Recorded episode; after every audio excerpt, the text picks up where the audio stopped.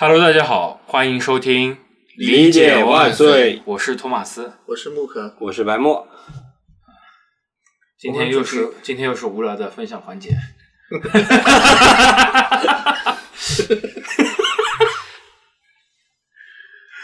嗯，哎有话题点会比较好。我我觉得最后可以录一下，录个花絮是吧？嗯，或者是写出来也行，就够了。不是，我是觉得怎么说呢？这分享书有一点浮于表面，就每个人主要是也不深入，对就就就读的时候就就感觉有点把书的简介读了一遍，然后就结束了。书确实推荐一下，挺不错的。有些书，什么？确实，我觉得主要是我们对这个书的认知还不够深刻，是，然后讲出来的又没有我们认知的深刻，它当中转化率来来个几次，我们说出来的东西就开始比较水了。嗯，关键是有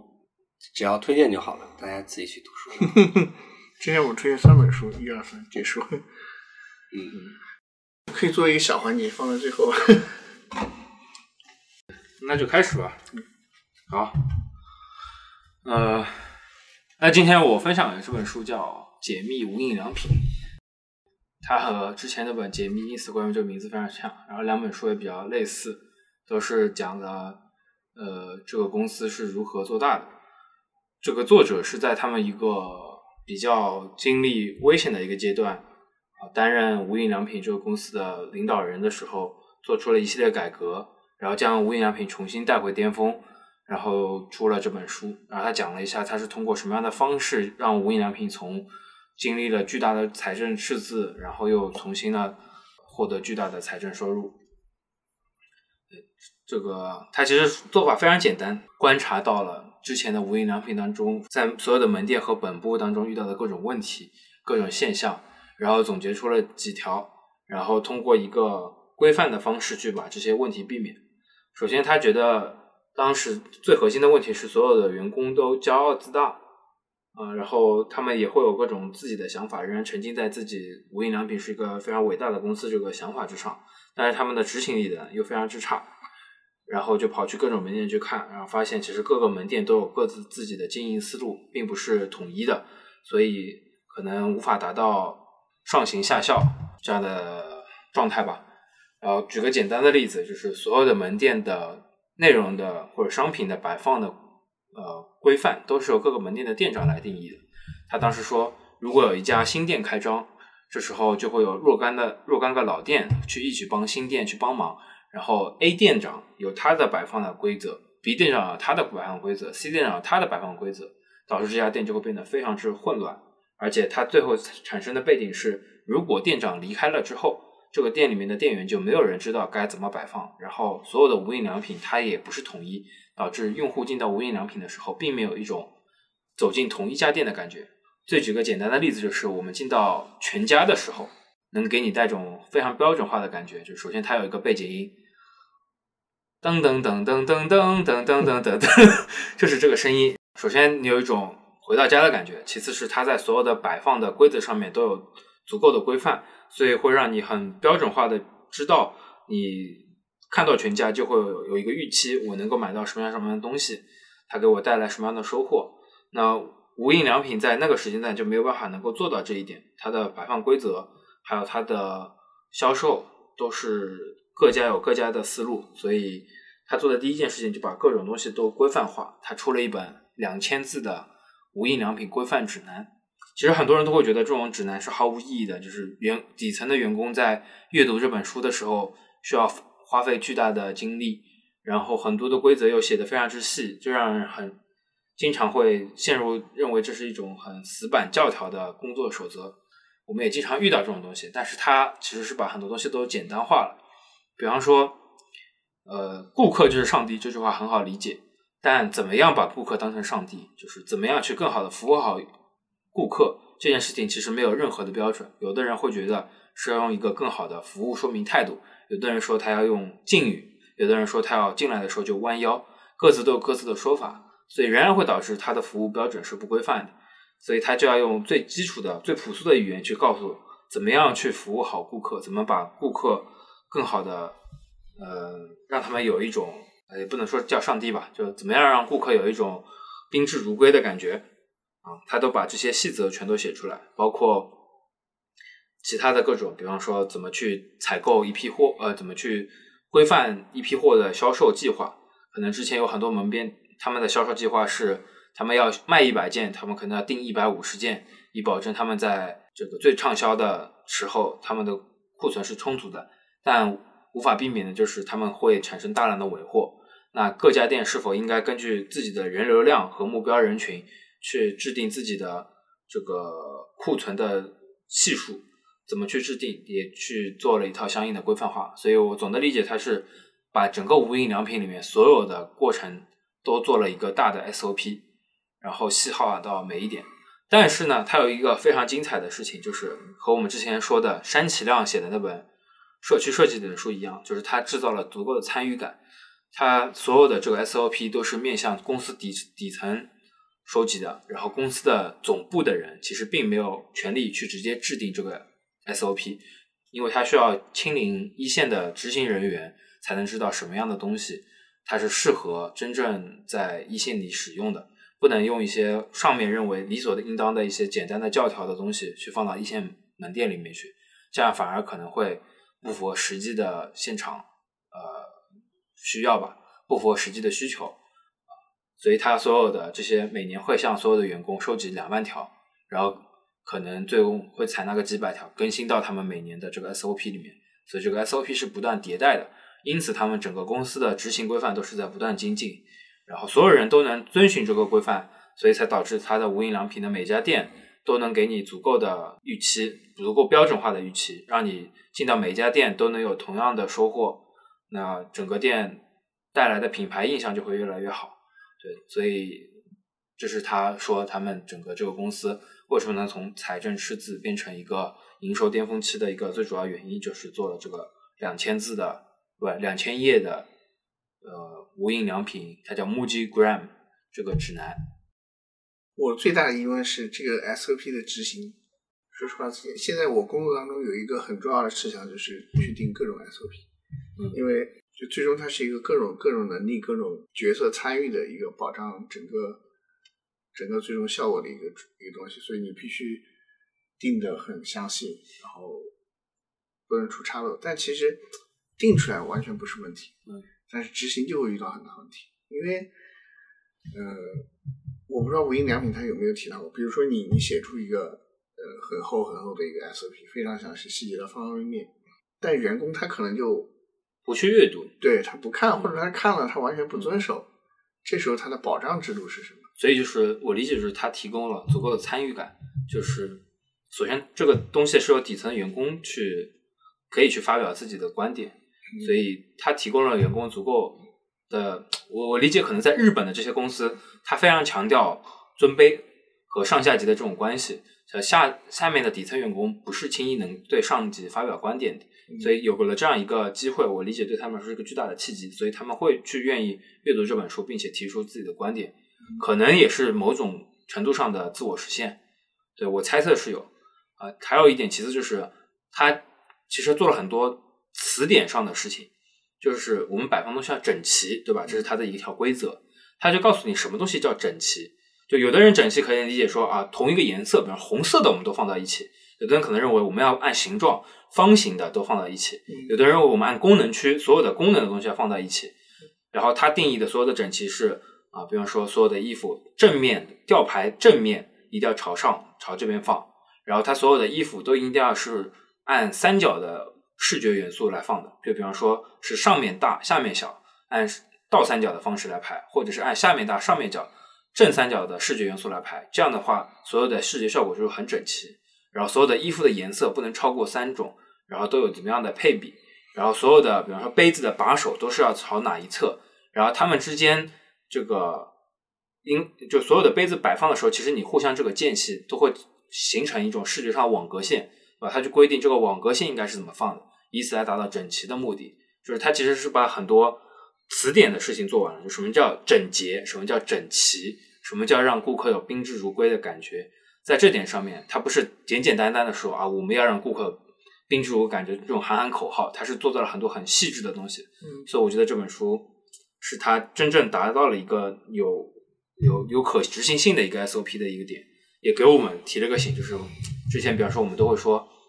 比方有些公司会有写文案的 SOP，但其实你们应该有看到过，市场上可能写文案最好的那个 SOP 叫豌豆荚的那个文案之辈，我不知道你们有看过。就比方说，能用人称代词的时候，就不要用一个职位。就比方说，能用豌豆们已经解决了某个事情，就不要用说我们工程师们，因为用前者它会让亲切感更强，然后后者会更生疏。然后不要用任务、呃 APK 这种不是所有人都能理解的词，尽量用一个呃信达雅的这种词来让用户能够快速的理解。然后标点符号上面。就是我们有的时候会打三个英文的句号，但其实它是一个符号，就是这个点点点是一个单独符号，所以要用一个完整的点点点符号，而不要用三个。对，它会用很多很细致的这种东西，但是这条仍然很难 很难执行啊。我理解应该是很多公司它都会去用这个豌豆荚的文案指南，但很多公司可能都没办法规范的执行下来。最近我还跟跟同事讨论过这个点。我看过一个类似的书，叫但不是豌豆荚，应该是新浪的。新浪的一个什么媒体的那个文案的书，也是类似的。我只是想说，我首先我我好像听说，但我不是很了解这个。但我觉得这件事情没有那么重要，反正一个阿凡一个木可就可以把我们之前的文案输出的巨棒。对，这就是这就是无印良品那本书里面说到的，就是店长知道所有的摆放规则，然后店长离职了，这家店就完蛋了。阿凡跟木可离职了，不就完蛋了？这文案就的文案更新就完蛋了。对对，是吧？嗯，我觉得可能，所以他要把很多东西都做输出成 SOP，就导致把把各种想到的方法论能总结出来。对对对，这样任何人都能执行下去。我还是觉得执行是最大问题。我我能理解无印良品，它可能因为是一个呃，因为员工他负责的是比较简单的事情，所以你能。可能比较简单的保障他执行，比如说你你不这样摆，我可能就扣你的工资，或者对你有一些处罚什么的。在现实生活中，我们所面对的这个环境，我们要去做的那种 SOP，你很难对他有那么强的那个监督，或者说呃敦促他去执行的这个能力。我感觉这个很，这个是最最难的。主要是看他的 leader 是否也认可这个观点，嗯，就他的 leader 能能不能去监督他的下属去执行这个事情，这点其实非常重要。包括他 leader 本身要认可这个东西，他愿意去教他的下属。现在我 现在更多用的可能用的是一种是，呃，只要最终结果不出问题，就这种保障制度。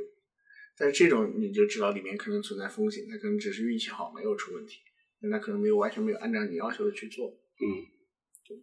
是，你可以看到很多公司它的那个文案，有的地方用你，有的地方用您，有的地方会加很多感叹号，有的地方用句号，甚至不加标点符号。那其实就能看出这个公司可能在这些上面他不是很关心。所以如果有一天他们想要去彻底整改这个问题，就会很头痛。嗯，这这点说起来，应该世界上执行 SOP 最牛逼的一个工种，你们猜猜看哪个工种？我有一个答案，我不知道跟你们是不是一样。工种又有一个岗位吧，它是全世界执行 SOP 最严格的电子厂吗，飞行员。哦，民航客机的飞行员，哈他们都有非常严格的要求 SOP，包括他们遇到一些故障的时候，他们不能自己凭经验处理，因为飞机这个东西，首先它非常昂贵，其次它呃可能承载了非常多的生命，所以他们都对这个保障是非常严格的。他们都需要按一个书，比方说遇到哪个地方仪仪器有问题，翻到第三百页，然后查询它是什么样的问题，再翻到多少多少页，一定要严格按照这个，因为这个机器过于复杂，所以他们不相信一个人能够去解决这个问题，一定要有一个非常严格的书去解决。所以民航客机的这个机长们，好像他们身边的这个操作手册都非常之厚。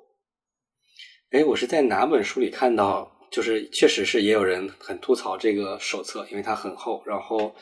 且很多执行的解决方案就是给出的时间非常早，导致大家很多人不知道他为什么要这么解。虽然这么解决，好像是可以解决问题的，好像好像就是马斯克还是谁说的这个好像还违反了，就是我们之前看过一本书《第一性原则》，对就是说呃，一战的时候，他们把那个骆驼屎涂在那个好像是呃、飞飞机的这个这个这个哦，应该是二战的时候，把骆驼骆驼屎涂到那个飞机的那个皮具上面，也就是坐垫那些都是皮质的。然后到后面的呃战争当中，仍然还在涂，然后就问为什么涂呢？他说我也不知道，之前一直都这么流行的。嗯而原因是因为什么？二战的时候他们在呃，就是德军在沙漠里面，他们有打仗，所以沙漠里面都是通过骆驼去运输的。如果这个时候他没有涂骆驼的屎，就是一个牛皮的味道，那些骆驼会发狂，还是会惊慌，会导致整个运输不方便，所以他们都在上面涂了骆驼屎，保障这个运输是好的。但是去别的地方就完全不需要这个事情。对对，类似就是这种，就是解决方案里面好像并没有很完整的就是逻辑推理，啊所以导致其实后面很多东西是历史遗留下来的，然后其实不适用当前对 SOP 也要迭代嘛。对，然后后人还不敢删，啊。对，对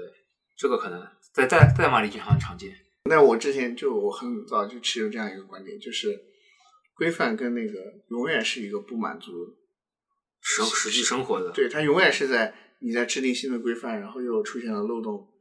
然后你要去，不断修改它。也不是说不断修改它，就是这样一个动态的状态，永远没有一个平衡态。我我我觉得是这样的，是不可能，对因为外在的世界是在不断变化的。嗯嗯，不过这本书这看起来是一个说解决它的门店的一些问题，看起来或者是门店的运营思路。对对对，好。其实这本书看完之后，你就很想看那个它真正的那个两千页的那个说明。嗯，就这本书它就很小嘛，其实也没说什么重点，它只是说啊，木屐内部有一个这么屌的东西，也没有说披露一些剧，就它只是可能摘录了几段吧，也没有重点的说。哎，那感他如何觉看待中国无印良品？啊，这两个不是名创优品是吧？不是啊？你说无印良品的商标在中国是属于另一家公司的，你不知道吗？在中国的真正的无印良品就叫 MUJI，无印良品好像是被另一个公司注册的。哦，是吗？但但是中国的门店和日本是同一家，对吧？好像也有一些店是不是他们开的，在上海的应该都是。哦，是应该是吧？这里面对我我个人感觉是，他们和其他品牌或者这个这家团队对对客客户的价值所在是，它的产品设计的确实眼前一亮，我是这么认为的。是，就或者它的产品以及它产品带来的生活方式的解决方案会和至少它在刚刚出现的那前几年的时候，应该是秒杀中国品牌的，就或者说嗯大众的一个品牌里面，就是它给的各种产品的解决方案都是非常优雅的。对，但价格也很昂贵啊，我觉得算大众的那个。是，我觉得可能 我我我小的时候听到他们说无印良品的规范，就是说无印就是它没有去掉商标嘛，嗯，因因为节省了大量这种宣发的费用，然后让这个商品变变得很很亲民。但是我第一次买无印良品的时候，我觉得不亲民啊。非常贵，非常贵。对，但我是说，它现在依然被很多我我可以叫小资或者叫什么，就是一二线城市推崇念嘛，就是我把最简单的东西做到最好。啊。对，我是说这个是它产品的立身之本。就是给如果当然我不怎么买无印良品，但是如果你说我要买一个家里用的一个小物件，我又追求一定的质量，嗯，那我可能就买无印良品，就是但前提是我追求质量，对，因为好像只有无印良品会这样宣传，就我把一个家里很简单的一个东西，我也会追求把它做的很有质量，同时会有可能从设计角度考虑的一些东西。就因为小米他们在搞这个生态链之前，确实，我记得是雷军还是谁或多或少都在谈到说，借鉴了很多设计上无印良品的这种设计思路。对，啊我觉得就是啊，就就就以前大家想买一个小东西去无印良品买，因为觉得它会把很简单的东西质量也做得很好，同时还兼顾设计上的美观。嗯，我觉得现在这个大家这个印象已经被小米商城取代了。就我买一个很简单的东西，比如说插线板，或者说、呃呃什么充电宝，对这种东西，就我我会想到去小米买，因为我去别的买别的品牌，可能会觉得它是一个简东西，所以制作上就相对比较粗制滥造。那小米它就会考虑外观，会考虑呃，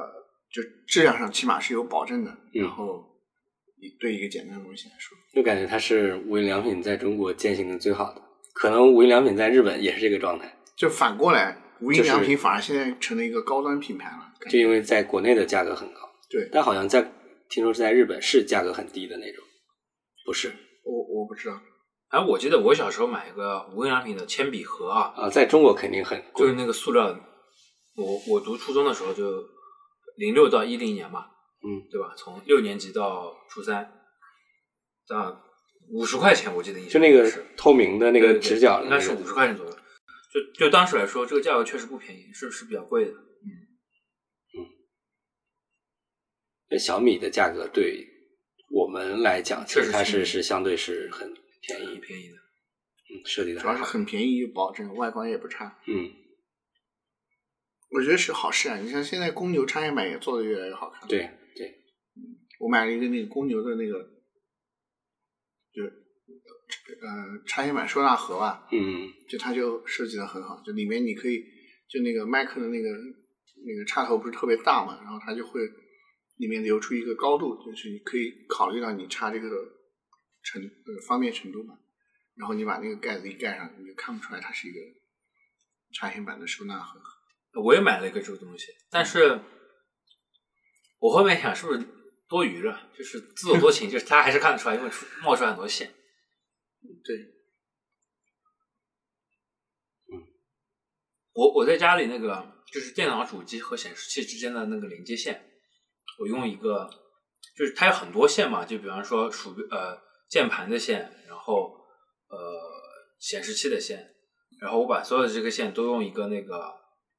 塑料的 PVC 的管给包住了，然后我想这个会比较美观嘛，这一根线，然后发现下次我要拆开来用分别分别用的时候还巨复杂。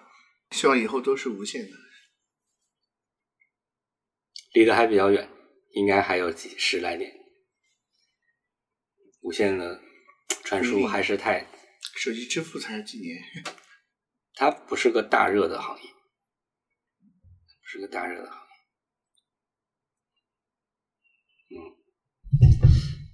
嗯，我这边分享一本书，叫《生生不息》，写的就是金山的这几年，里面反正有很多关于雷军或者是关于金山这家企业的一些故事，是个传记性的书籍，读起来非常非常上头啊，非常有意思。然后我看我能怎么分享，就分享一些之前不太知道的有意思的点。就是第一个，我想到是金山这家企业，它确实是以它所谓的文文本编辑软件起家的。然后在没有 Windows 的年代的时候，它是国产软件之光。对，它是它的呃，在国内的就是行业地位是超过微软的，对这是第一个点。就是好像对，反正很久没意识到这个系统。对，在 DOS 里面，它中文编辑软件应该是最高，并且它是它从开始推出的时候都是付费制的。嗯，对，然后这让金山就裘伯君他们就是还是赚了一笔钱。雷军是作为第六号员工进入金山的，然后好像当时就是二十二岁。他在加入之前，裘伯君在中国的程序员这个圈子内已经非常有名了，就是因为他做出来这个事儿。呃，然后雷军的加入，反正他也大家其实都挺年轻的，然后嗯，跟随了这家企业的成长。但是这个故事到 Windows 九五的时候发生了一个变化，微软突然找过来金山说，那个在这个时代，我们要不要做一下格式的相互之间的兼容？当时的金山就会觉得这是一个程序员界的好事情，就是让这个世界格式对 就是通用。然后没想到他们跟微软就是把这件事情做成之后，然后再加上当时 Windows 九五推出来，变成了可视化的一个系统，所有人都开始用微软。然后且当时的中国，微软的盗版横行，然后一下子就导致呃差点把金山直接就整死了，就是他们所有的就是贩卖就是去售卖他们的就是这个编辑软件的呃就是一销售额就直接跌到谷底。这我打断一下，因为我一直听到一个谣言，还是我不知道是不是谣言，是说那个 Word 是抄袭了邱国军的代码。我也听说过这个谣言，说抄 WPS 嘛。对我现在听你这个意思是说，本来应该我我听你的描述啊，我嗯感觉是应该是说，本来邱国军在中国的就文字处理这个软件它是占垄断地位的，对。然后 Win 九五它自己有一个文字处理软件，它是可视化的，但是可能没人用，因为对大家都资料其实都用是 WPS 是的，那那一套的，，是的。但是因为他们最后兼容了，就在那一年，微软找金山说我们格式互通一下。对兼容了，所以导致大家都去用更方便的东西了。如果不兼容，它可能还会对，但是从长期来看，可视化一定会干掉那个不是可视，就是不是说金山没做可视化，嗯而只是恰好在这个浪潮，就这个时时间点，嗯他们做了就是兼容。那现那大家就是不用买金山的付费软件，也就可以用盗版的 Windows 直接用。可能就是如果过两年金山也做出来可可视化的，嗯，那那可能国内市场仍然是金山。对，其实其实不存在代码抄袭，只是说我兼容了你，然后格式让大家更方便了。对对就我可以抛弃你。但顺便还是让人感觉像是金山被微软抄了后门一样。对，那，这个感觉就是一个，嗯，读起来就像一个非常老道的一个江湖，就是国外的老大哥过来，然后以以以什么程序员的这种赤诚之之心，表面上在跟你说我们来合作一把，然后那微软这种事情干的还是挺多的。啊微软，你想他，他最早找的 IBM 说，我帮你做文字处理软件，啊，然后又帮麦克做，他对最早也对对是帮麦对对对可视化可视化的东西也是从麦克那儿拿来的。最后在帮 IBM 做的过程当中，他说他顺便帮你做一套系统，就把外壳干掉了。这当年是金山最危难的时候，然后他们决定就应该是做了几个决定，然后他们开始去做非文字处理软件的事情，比如说金山词霸、金山读霸，还有什么游戏工作室，基本上都是在那几年，在两千年前都开始成立的。然后都成功了。对，然后现在看就是一个是金山词霸，就是好像是以这个为头，然后直接就把金山又带飞了。然后金山读霸一、金山读霸、金山词霸都还是沿用当年那种就是付费软件的趋势，然后并且这两款软件带来的资金收入支撑了他们的那个游戏的开发。然后游戏开发好像也是在两千年之后开始准备转型什么网络游戏，对，然后对对对，然后也是大获成功。然后，嗯，还有一个故事就是到应该是到我忘了，好像零七年、零八年，三六零突然出来了。三六零出来之后，直接把整个杀毒界打的一个就是所有其他玩家都懵了，就是没想到杀毒软件还能软还能还能免费，然后所有付费的商业软件都在看周鸿祎他是他的以后的商业模式是怎么样。然后金山他们内部，哎，这个时候一个熟悉的名字出现了，就是什么呃，金山毒霸的基本上是二号位、三号位是研发总经理是陈瑞，然后他们那个年代就是刚刚三六零免费渐露出头角，然后他们在想，就是金山毒霸内部也在讨论说，到底要不要去转到免费去。然后，但这里对于一家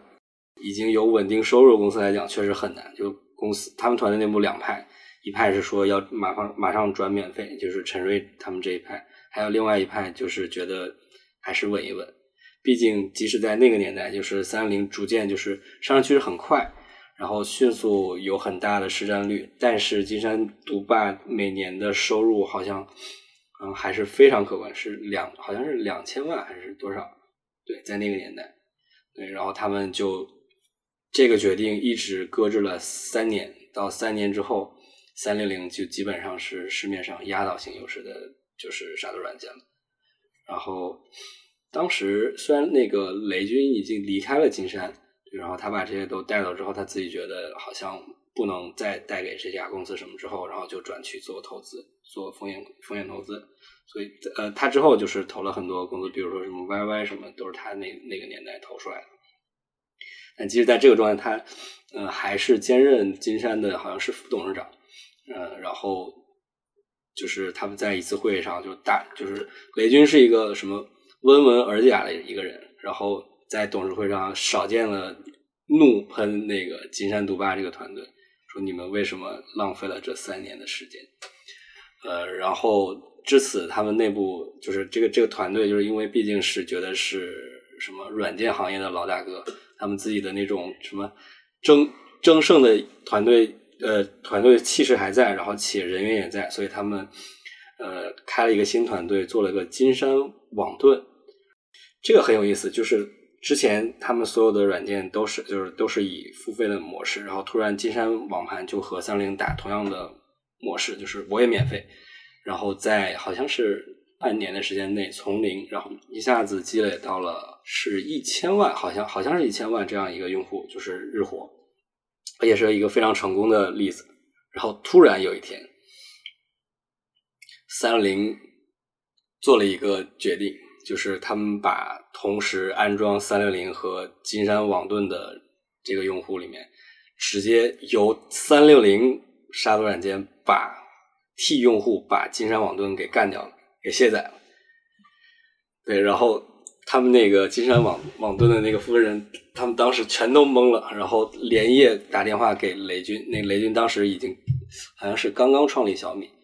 然后就是他们网盾的第一把手，然后哭诉跟雷军哭诉，就觉得懵了，完全不知道被三六零打的找不着北，他说完全没见过这么干事的，就是觉得，然后雷军也会说，这已经超出了正常的商业商业竞争竞争的一个行为。然后就这里就特别惊叹于说，钟玉这个家伙确实非常不按套路出牌，这这这是有点流氓啊！我也觉得。对。然后时间再往后推演，好像都到了那个三三六零和 QQ 打架。然后这个这个事情，呃，一开始是先由于说三六零呃越来越大，然后他觉得能跟 QQ 能掰掰手腕，然后突然上了一个叫什么 QQ 保护盘还是保护盾的一个一个功能，就是把。QQ 所有的付费功能可以帮你把它清掉，变成一个清爽版的 QQ，然后马化腾一下子就急了，然后决定开始说那个告，就新版本就推送给所有用户说那个三六零和 QQ 只能二选一，有三六零就不能运行 QQ，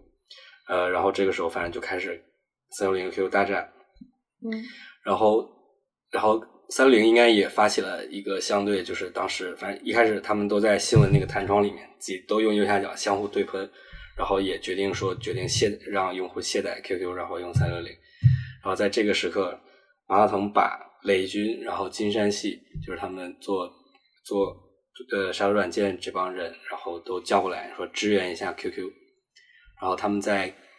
呃 QQ 就是腾讯当时的。的对面的居民楼里面租了几栋，呃几几几户，然后陈瑞他们一帮人就是带，就是跟着，就是带着各种呃程序员的骨干，然后就去和 QQ 的同学，然后并肩作战，然后后呃最后结果就是腾讯虽然赢了嘛，然后在这里面确实给金山带来状态就是金山独霸好像本来是几百万的日活。然后经此一一下子变成了四千万日活，然后就有了那句经典的什么互联网的陈瑞发出感叹，就是互联网的尽头是腾讯，就就是源于说他们几天的十几天时间里让几百万日活的，然后一下子冲到了四千万。嗯，站在这个时间点回想，让你三六零和 QQ 二选一，就有点不自量力。确实，但我我估计三六零也没有想到 QQ 会。发出来这个二选一的抉择，啊，但但确实他动到了 QQ 的，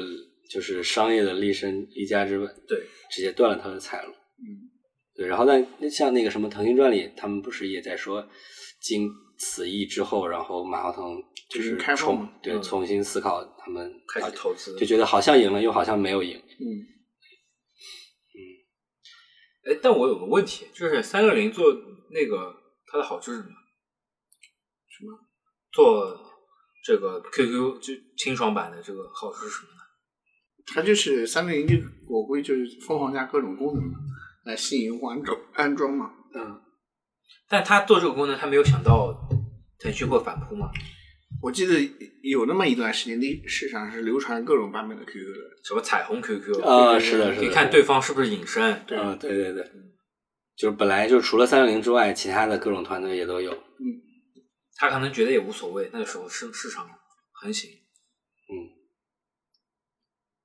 对，但主要是三六零装机当时也很大，那其实只要点一点，好像是可能都不需要点一点，然后自动帮他们运行 QQ 保护这个程序，就把 QQ 的付费的全都给撸走。这个确实有点流氓。嗯，确实三六零一直做手就很流氓，他发家的那个像三七二一对啊，是吧？也是他先做这个东西，然后再搞三六零，把三七二一卸了嘛。对，就是说，挣两份钱。对对，我说就我说，一个是他商业模式，一个是他干出来这种商业的就是竞争事儿，确实都是史无前例的。那那那里面写的就是那个金山网盾当时那个就是节节攀高，什么当时什么故事是每增长一百万 D DAU，然后整个团队每个人发一个，就是就是比如说一百万到两百万就发一人发一瓶两百块的那个什么茅台啊，大概是这个意思。然后再增加一个每人发一个三百块的茅台，对，然后突然到最高峰的时候，那天然后三六零把他们给干死了，然后整个负责人就就是说什么就完全没了主心骨那种，那个书里描述就是只能求助于雷军，整个公司金山金山哎，就有点像你刚刚说的，就是金山这么多年里所有的这种大就是战略上的思路都是雷军然后给的到实到实际上。呃，实际开发过程中遇到一些精，就是就是特别重要的细节，全都是雷军来决做决定的。牛逼啊！雷布就是斯，就是既有高瞻远瞩，又有细节上的实际问题的解决。就是啊，他们就觉得说，雷军在的时候，不管是大的问题还是小的问题，如果遇到了顶尖问题，只要问雷军就没有问题。确实然。后一旦雷军走了之后，两年之后，基本上各个各个团队都出现了问题。雷军造车的时候说他的名字值一千亿美金，是吧？啊，是这么说的。嗯，就是造车的时候说他个人的名字值一千。他们那个车什么时候上市？啊？不知道。怎么也得四五年，要这么久啊？好像是二三二四年说是。嗯，有时候，反正就是雷军这个人确实挺传奇的。嗯，然后啊，还有一些就是，确实他自己也自己确实有大的志向。他从金山出来之后，就是反正书里描述的，可能也是他自己的想法。确实就是他觉得一下子每天或者是每几天都有媒体来关注他，一下子收不到关注了，他觉得很失落。然后虽然有很多钱，就是因为他卖了卓越网之后，自己本身就已经暴富了。然后在离开之后，然后他一直做风投嘛，那段时间没有人去关注他，然后他觉得自己是个就是太平庸了，然后踌躇了几年之后，然后开始做小米，然后做小米的时候也是说，那个时候其他的人都在评估说，世界上当时没有任何一家公司一个团队是从零开始做手机的，全都是先做了一个某个什么行业，然后积累了一定的，不管是自己的制造技术还是供应链上的经验，然后才开始转手机的。嗯，没有任何一家是像小米一样从零开始做手机，且一开始就宣布说我要同时做硬件、互联网没有吧？他们一开始没有做硬件，啊。先做米 U 那个，先做那个小米 ROM，对啊，但是那个时候已经说他就是在做手机了，有的有的，一一年嘛，他发布的那个小米一，好像是。但是在之前一直是做小米 ROM。对，我说就是他只是先把那个成果出来了，但他一开始就是要做手机的，嗯，然后对，然后并且有互联网、移动互联网，，嗯，就是不管是做手机也好，还是这个思路一样，当时都是全世界仅此一例。然后所有的投资人虽然看着是雷军也很厉害，当时，但就是完全没有先例，所以都不是很看好他。牛逼。想一想雷军那时候啊，不过据说很多人问雷军为什么那时候还是自己不做自己的天使投资人，还是找了别人的来投资他，好像大概说了一个就是不能用自己的钱去创业，这样的话容易动作变形还是之类的。然后说没有压力嘛，哎，但是但是他在就这书里说那个他看到傅盛，呃，傅盛和那个陈瑞都是三十岁的时候同，他们好像是同龄，然后且都在三十岁这一年各自，陈瑞从金山毒霸离开，然后那个陈那个傅盛从三六零离开，两个都是做安全的，然后去创业。傅盛当时创业的是一个图片的一个行业，然后就是雷军去投了他。然后他对他的评价就是，觉得这是一个非常有创业热情的人。呃，在雷军之前，没有人给他投资，然后他就把自己的钱都花出拿出来投资。然后他就是这个观点是说，他觉得富盛，就是说其他创业者都是说，只有拿到了别人的投资才才会真实开启创业，只有富盛没有拿到投资的时候，已经把自己钱全投入进去。嗯然后他自己还有他要求他的团队都不拿工资，然后就要把这个东西做出来。他觉得他是一个非常有热情的人，对创业热情的人。那那个才陈瑞也挺牛逼的啊。陈瑞，我跟你说了，他他在猎豹上市前一年你看，嗯，就他们放弃了千万期权，对，然后最牛逼的是他把他所有的钱拿去买了腾讯股票，然后但是 操作非常拉胯，对，他但是他也赚了很多。嗯对，就他们从就是三零呃三 Q 大战的时候，就和腾讯的关系就很好了。对他好像是经历了一个什么事儿，然后亏了很多，然后别人跟他说你应该投在有价值的事情，就是，然后他就想中国好像没有比腾讯更有价值的公司，然后就全部买了腾讯的股票。但没抛好吗？当然了，反正就是感觉这几个故事都，一个是之前或多或少听过，然后但看这书觉得非常上头，我觉得非常有意思。那你你看过《腾讯传》吗？我看过一些啊，但是觉得可以但很多很多故事都，但是其实都已经传出来了，基基本都知道了。但是我看的时候也是热血沸腾的，因为《确实，腾讯传》它第一部分它不光讲腾讯，它会讲腾马化腾中中间遇到各种人，啊，然后很多人都是都是都是王丁丁磊啊，对啊，啊丁磊啊、雷军啊这种，你一听我靠，你就发现全都认识跟他们。金融那个 都是互联网站长嘛，对，就是啊都是都是今天此后各各叱咤风云的人物。对，那时候他们都还，那时候境内还是比较有钱的，因为他已经做了那个网易邮箱。马化腾跑去找他说应该怎么赚钱，他就马化腾提供了一些建议。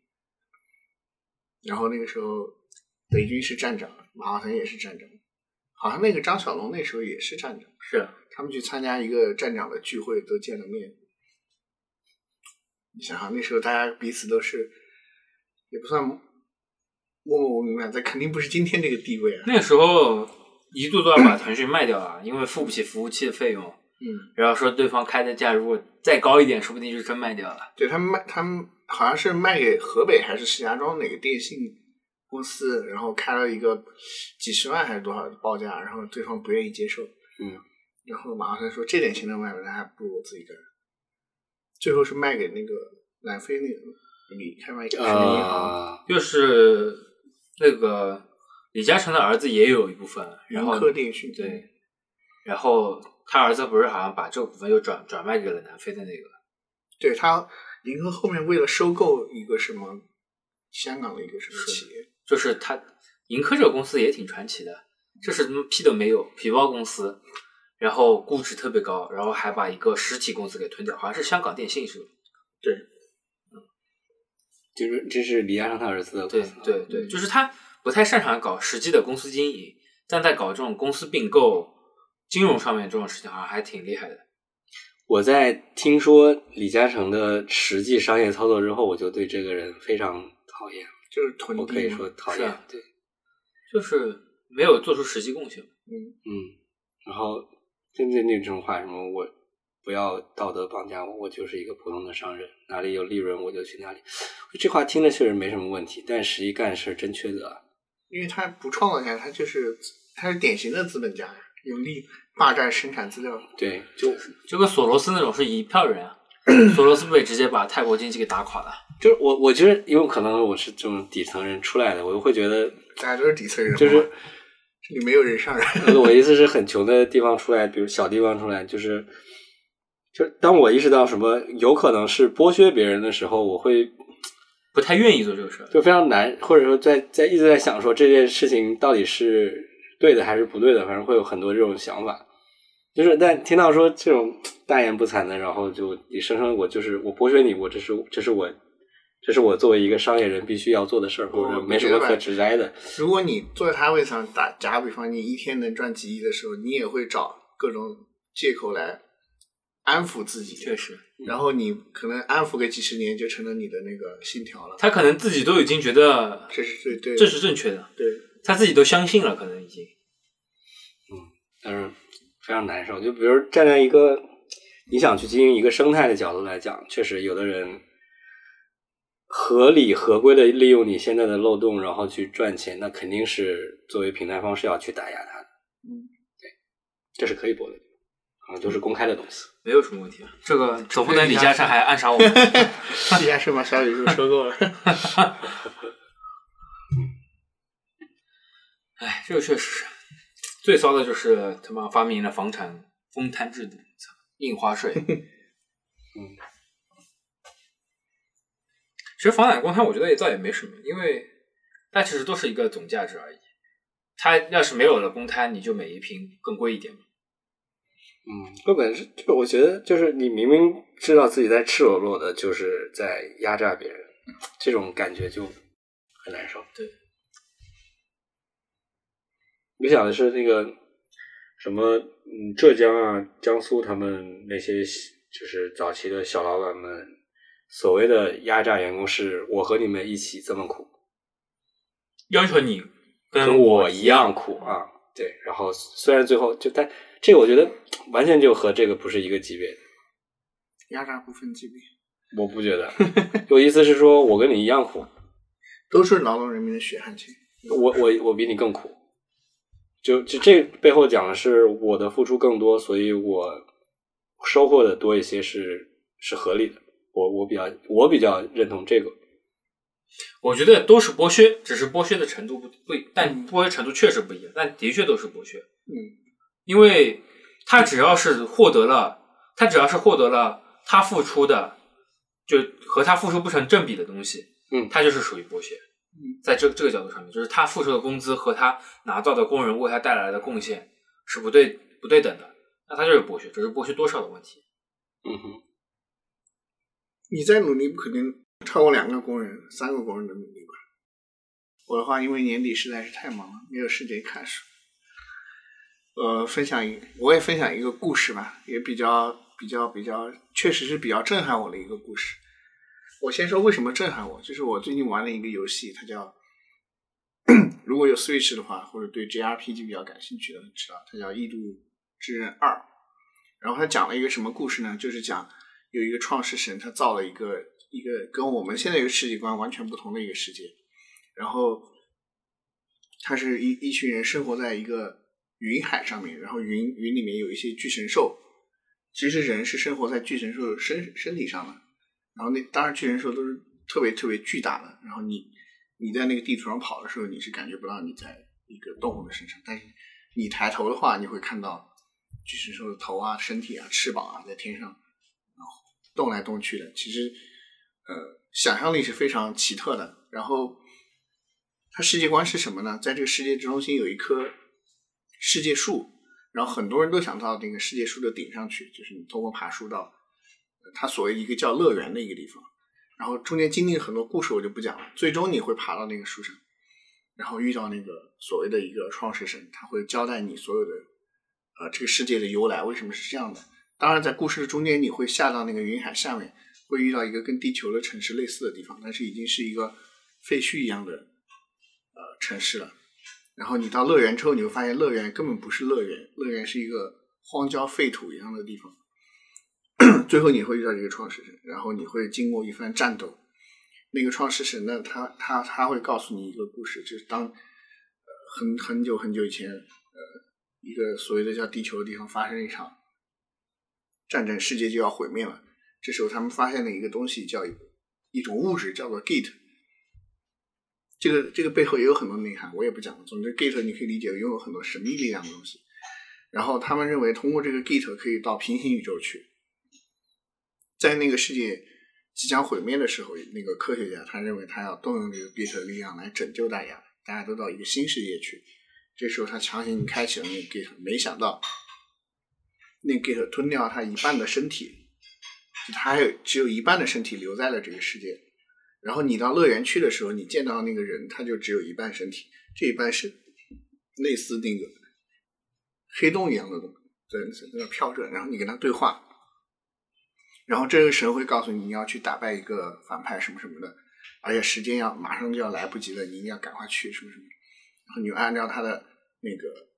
指示去打那个最终的 BOSS。在这个打的过程中，就在你即将杀杀死 BOSS 的时候，你会听到在这个。这个创世神的这个另外一半身体里传来了一句对白，呃，那句对白大概类似意思是，呃，谁谁谁谁，你给我去死吧。这个时候，如果你是一个另外一个游戏的玩家，你会非常震惊，就是这个对白是另外一个游戏的最终 BOSS 场景里的一个对一句对对白，就是说，呃，我要干掉你了，我要还这个世界正常了。这时候你会发现这两个。游戏是一个世界观。当年他动用那个门的力量，导致这个创始人被分成了一两半，他的一半身体去了另外一个世界，成了另外一个世界的一个物种，而且统治了那个世界。然后这个 留在这个世界的身体，创造了所谓的这个云海的一个世界。而且两两边的那个故事是同时发生的，在你们最终打败那个最终 BOSS 的时候，时间是同同步进行的，最终你打败了这边那个，然后那边也打败那个那个，然后这两个游戏竟然是同一同同步进行的，这个想象力是不是绝了？这两个游戏隔了可能有十几年，你想想，如果你玩过前一个游戏，你听到这句对白的时候，那个心情是什么样子的？哎，打断一下，我其实小的时候就听到勇者斗恶龙，然后勇者成为恶龙的一个故事的时候，我一直想。做一个游戏，大概意思是这个人他从小就是一直去屠杀恶龙，然后统治了这个社会，然后在他的视角里面，在他的视角里面，他没有做错任何事情，然后遇到了坏人来挑战他，然后坏人来击杀他，然后他跟坏人说出去的台词，然后呃是怎么怎么样，然后另一个视角里面，然后在他在另外一个视呃时间线里面。他当时击败那个坏人，那个坏人跟他说的话是一模一样的。我一直想做一个类似这样的，我我小的时候就想做一个这样的游戏。对，在勇者斗恶龙，对忠诚恶龙，对对。然后就是他所有的这种时间观观点，最后都能跟他最一开始的是串联起来。它是一个一百八十度的可以镜像的。哦，我知道你的意思，就是感觉这种循环轮轮回的故事也也有很多吧。嗯，奈飞有个剧叫。Dark 就是暗，它是时间循环，然后最终终极 BOSS 就是他自己的。上次分享过的那个吗？对，在德国一个小镇是吧？对对对，就是终极 BOSS 是他自己的年老状态。哦。然后他是主角，然后他小的时候面临的各种问题都是老他年老的时候给他制造出来的。那他击败那个终极 BOSS，他自己还在吗？呃，好像最终还是是是恢复了。最终这些，我有点记不得，因为最后那个结局有点枯燥。就游戏里这种悲情的故事是很多的。我先说这个吧，这个我没讲完。就是这个这个结局实在是太震撼我了，我就去查了一下这个作者，然后这个作者叫高桥哲哉，然后他是他是这个人挺其实挺苦逼的，他高中开始就就喜欢做一些这种世界观设定的。就是故事，然后他就开始构思自己的一个故事，然后他大学毕业之后开始就进入一些游戏公司做游戏开发，然后这个时候加入一个公司叫嗯史克威尔，就做那个最终幻想的。然后当年最终幻想特别火嘛，最终幻想六结束之后，这个时候最终幻想之父就那个坂口博信开始准备做最终幻想七，然后他就开始在全公司征求意见，就是说呃最终幻想七的设定应该是什么，我们应该做讲一个什么故事。这时候，这个高桥哲哉他只是一个小员工，他就把他自己构思这个故事交了上去。然后那个坂口博信看完之后说：“嗯、这个故事实在是太精彩了，但是因为里面充斥着比较黑暗的东西，然后比较那个血腥的一些故事，它可能不太适合《最终幻想》这个 IP，因为你毕竟要做到那个面向尽尽很多受众嘛，所以他建议把这个故事单独立项做另外一个游戏。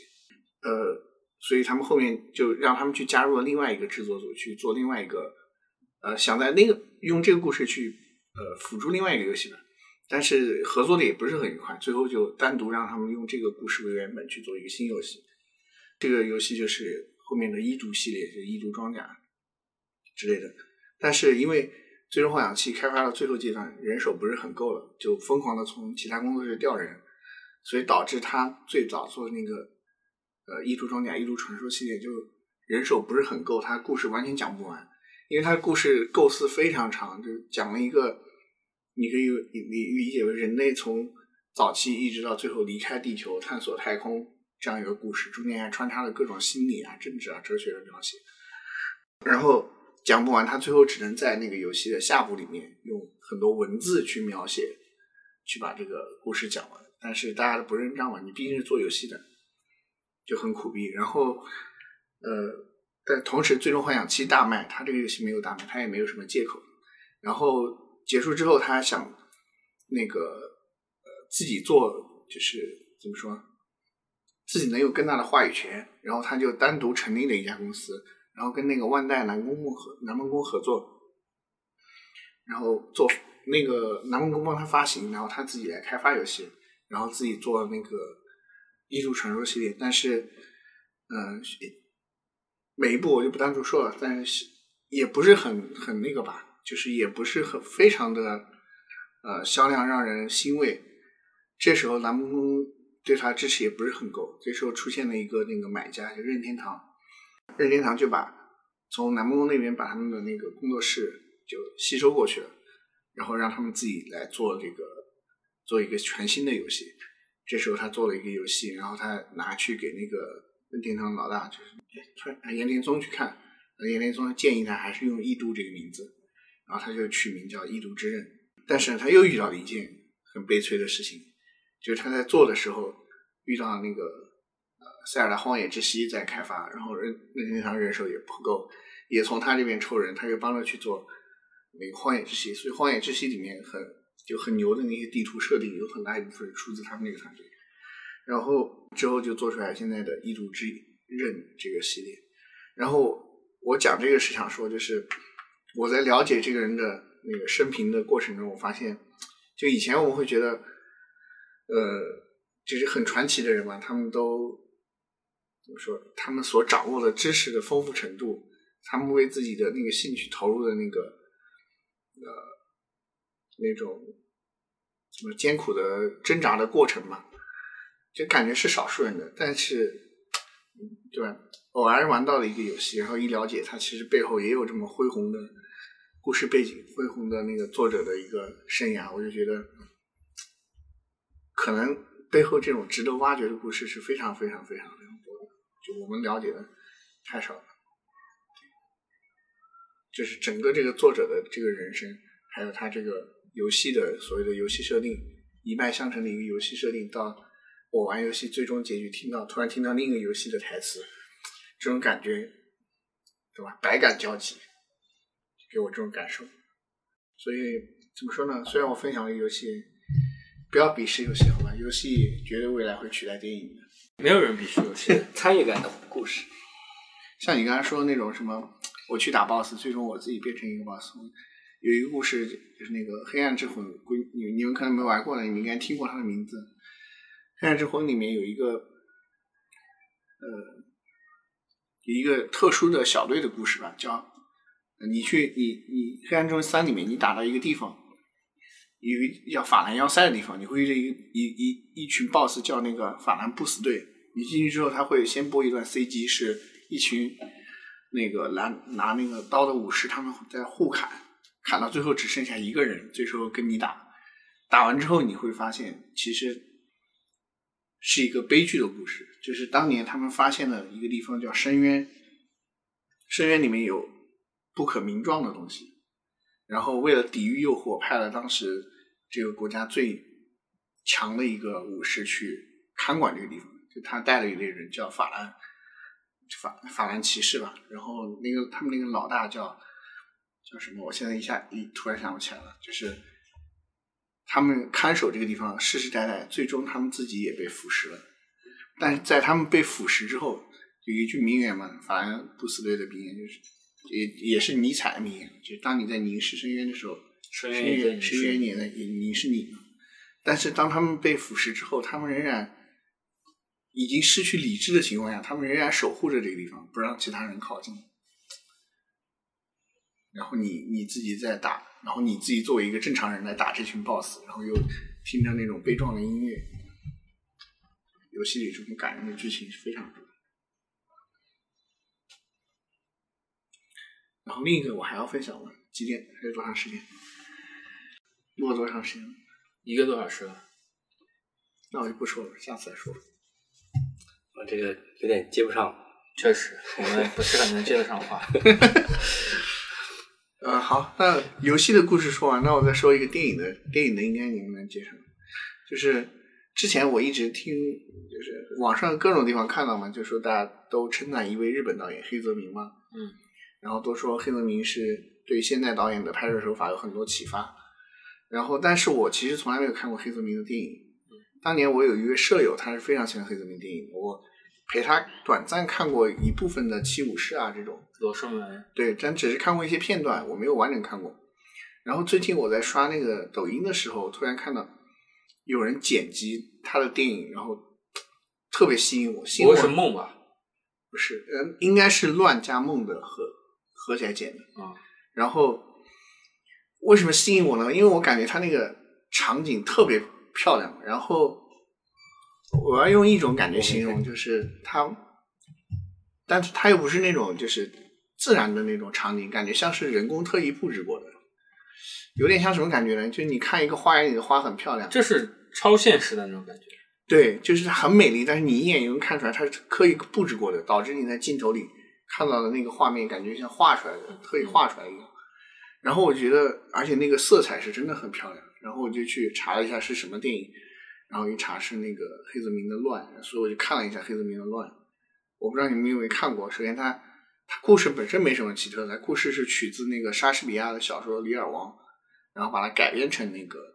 一个日本的故事。就讲的是一个日本战国的一个大名，然后，呃，他自己就征战一生，然后他最后想把这个王位，就是把他的城邦平分给他三个儿子，但是他三儿子是劝他，就是你不要这样做，呃，大家会那个会导致家庭分崩离析，但是他没有听，他执意想要休息，然后他就把那个城主之位传给他的大儿子了。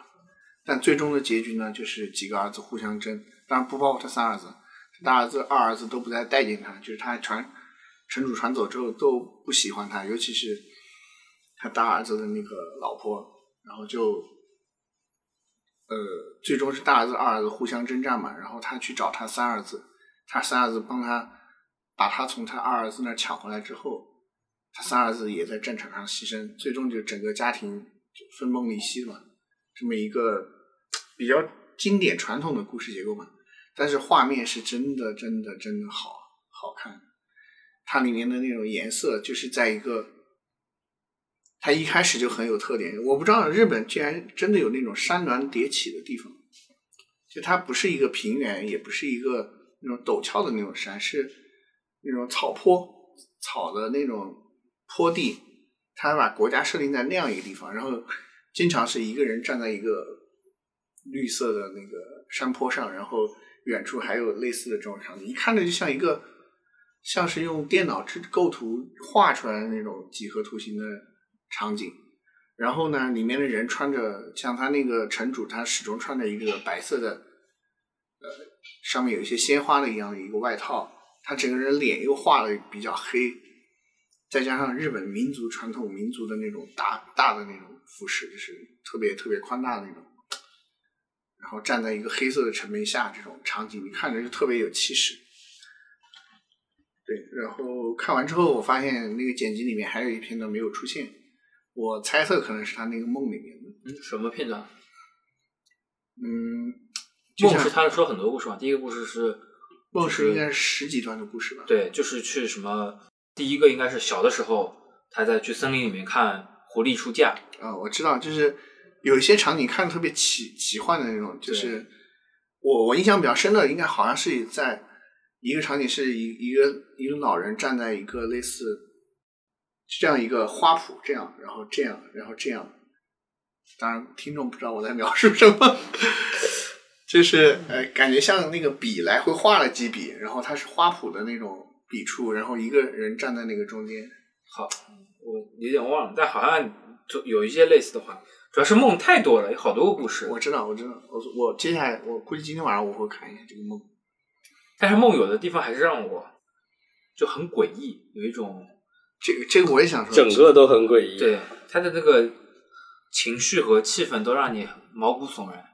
那个乱里面也是，乱里面因为它是日本传统的妆嘛，嗯那个女的她没有眉毛，嗯，她就是眼睛上面点两个嗯那个点，嗯，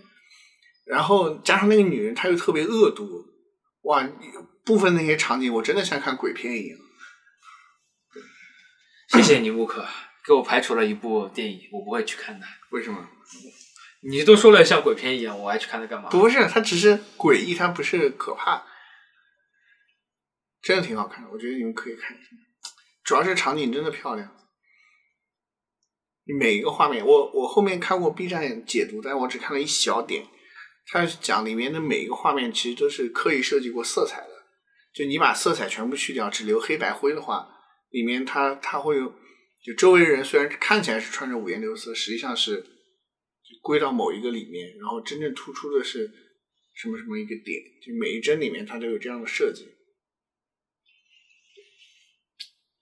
就是黑泽明还是挺强的，确实，这位好歹也是亚洲历史上顶尖导演。这就是我本周的收获。对行，那就这样。好，那欢迎各位在小宇宙的泛用型客户端订阅我们的播客《理解万岁》，